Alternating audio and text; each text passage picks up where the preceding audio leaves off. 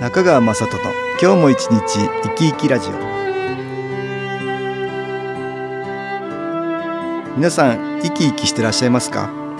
この番組では気というものを私中川雅人がいろいろな角度からわかりやすくお話をしてまいります。どうぞごゆっくりお楽しみください。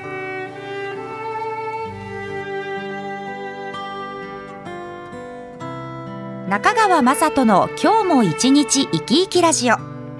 この番組は気のある生活あなたの気づきをサポートする株式会社 SAS がお送りします。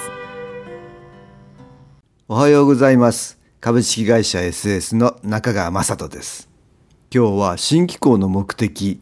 気の環境を浄化するというお話をしましょう。これまでのおさらいですが特別な人ばかりではなく、どんな人もあることに意識を向けることによって、気という見えないエネルギーを発します。憎しみの心からは、相手にマイナスに作用する気が発せられるし、愛の心を持つと相手にプラスのエネルギーが発せられることになります。ですから、いろいろな種類の気があり、たくさんの人が集まれば、いろいろな気が飛び交っているっていうことになるわけです。また一人よりも大勢の人が一度に同じことを意識するとそれは大きなエネルギーとなり得ます。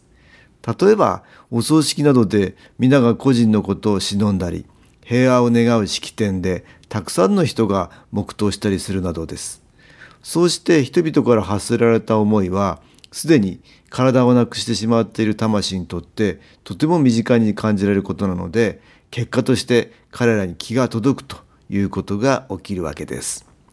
最近ではテレビやラジオ、新聞に加え、インターネットが普及しています。昔に比べると短い時間でたくさんの人々の意識がある方向に向けられます。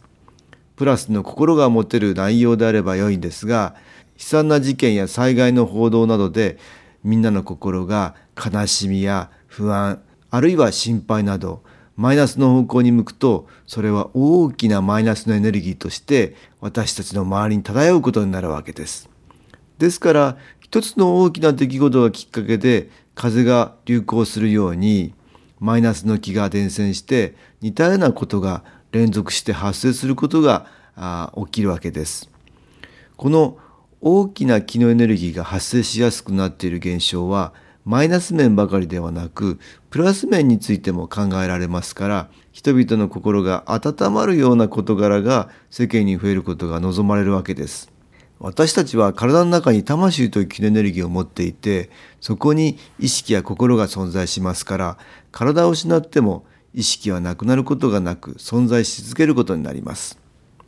人類の長い歴史の中にはたくさんの人々が亡くなっています。昔は今の時代に比べ物質的にも恵まれず不自由な生活が人々の心に大きな苦悩や悲しみを与えました。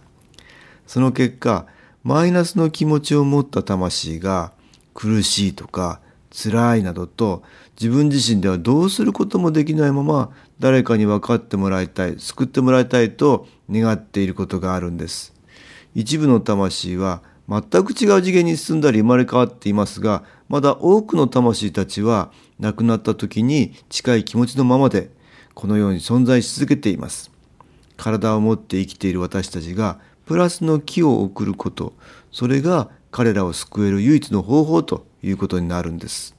では一体どのようにすることがプラスの気を送れることであり魂を浄化してあげられることにつながるんでしょうか。すぐに思いつく方法はお経やお念仏を唱えることでしょう。しかし、魂を安らかにできる方法は他にもあります。それは、私たちの周りに常に何らかの魂たちが存在しているんですから、私たち自身の毎日の生活の中でプラスの気、つまり心が明るくなれることを増やすことなんです。また、私たちの先祖が立ち向かってきた苦悩を理解し、それに感謝し、それをよりよく生かしていこうとする努力が大きな希望の光にもなります。そのような心を持ちやすくするのが新機構のエネルギーでもあるんです。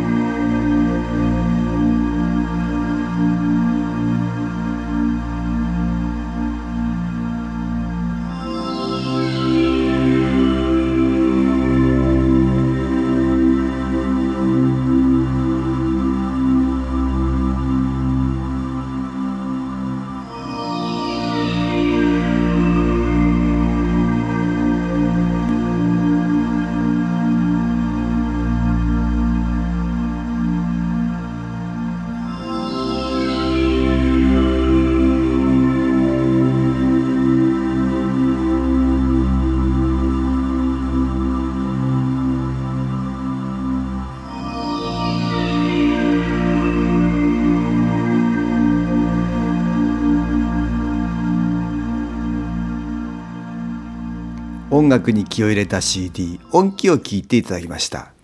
現在全国の SS のセンターでは私が記憶ってる映像を DVD に入れて使っていますがこの DVD には95年に亡くなった私の父先代が新機構の目的を語っている映像も入れています。ちょっと聞いていただきましょう。新機構は病気治しが目的ではありません、えー、冷静を高め環境を浄化しそして、えー、全てのものが、えー、いいエネルギーの中で生活できるようにすることが本当の目的なのです。そして21世紀は、えー、いろんな分野で例えば、えー、商業においても工業においても科学においてもまた医療においてもこの気が柱になって、えー、く時代が来ると思います。皆さんも気を上手に使って楽しい人生を送ろうではありませんか？これは先代が新機構を紹介するビデオテープの中に残した言葉なんです。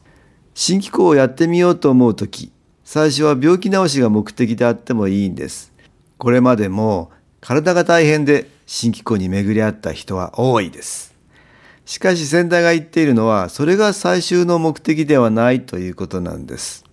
つまり病気を治すために一生懸命新機構を取り入れているうちに次第に体の調子が良くなったとしましょう。体が良くなれば新機構は必要がないのかというとそうではないよ。そんな風に言ってるわけです。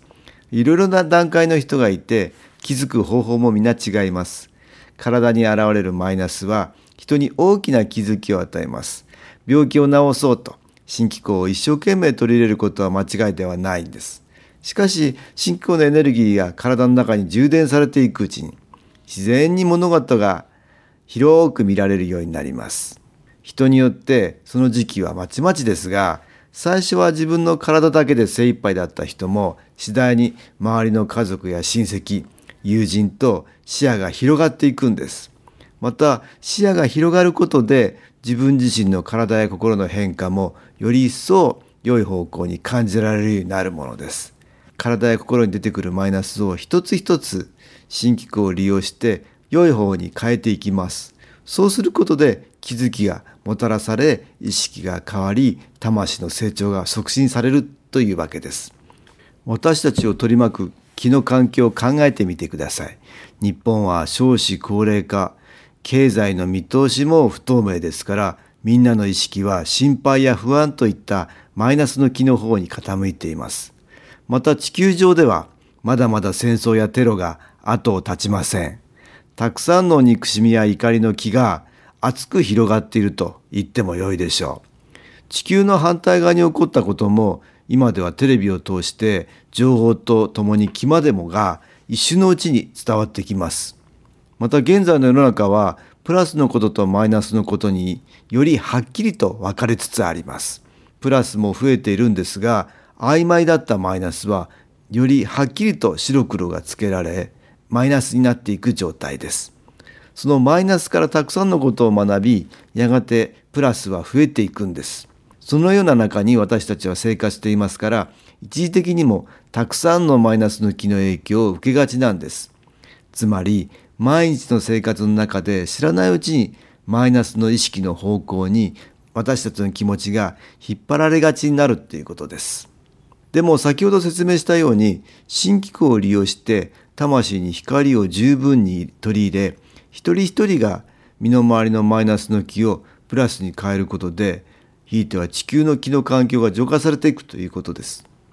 そして皆がそれを実践できれば本当に良いエネルギーの中で全ての人々が幸せに暮らせるということにつながるんです。商業や工業というように分野は違ってもそれを担っているのは人です。つまり人の意識が介在するっていうことであってそれはプラスの気もあればマイナスの気の影響も受けるということです。新機構は人の意識をプラスの方向に導きます。つまり個人のエゴなど狭い視野ではなくより広い視野で物事が見られるように人の意識に働きかけるものです。地球も進化しています。ですからそれぞれの分野においてこれからの地球に求められるつまり時代の要求に合ったものを引き出す可能性が新機構にはあるということなんです。例えば腰が痛くて新機構を始めたある会社の一研究員が肺元気を使ううちに腰の痛みも取れてストレスがなくなりこれからの地球に欠かせないような重要な発明を突然ひらめくかもしれないとそんな可能性もあるわけですね。新機構はストレスを感じにくくしますので良いひらめきをもたらすことはよくあることなんです。先代の言葉の中に商業においても工業においてもこの木が柱になっていく時代が来ると思いますっていうような一文があったかと思うんですがそれはこういうことを意味しているんです。そのようなことで私はいろいろな分野の人に新機構を利用してもらいたいと思っているわけです。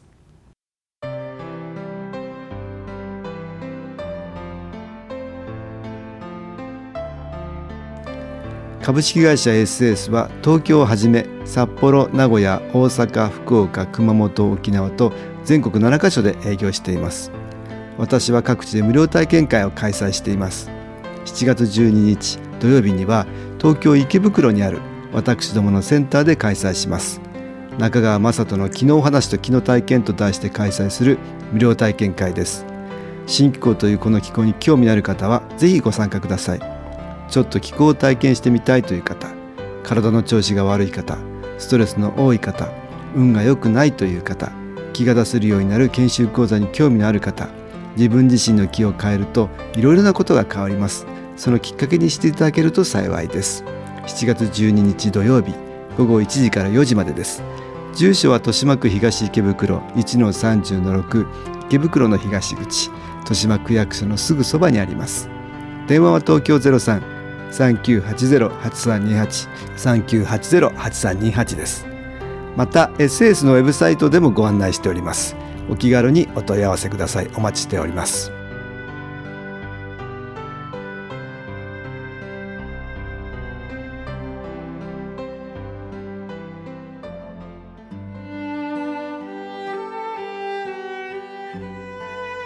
いかがでしたでしょうか？この番組はポッドキャスティングでパソコンからいつでも聞くことができます。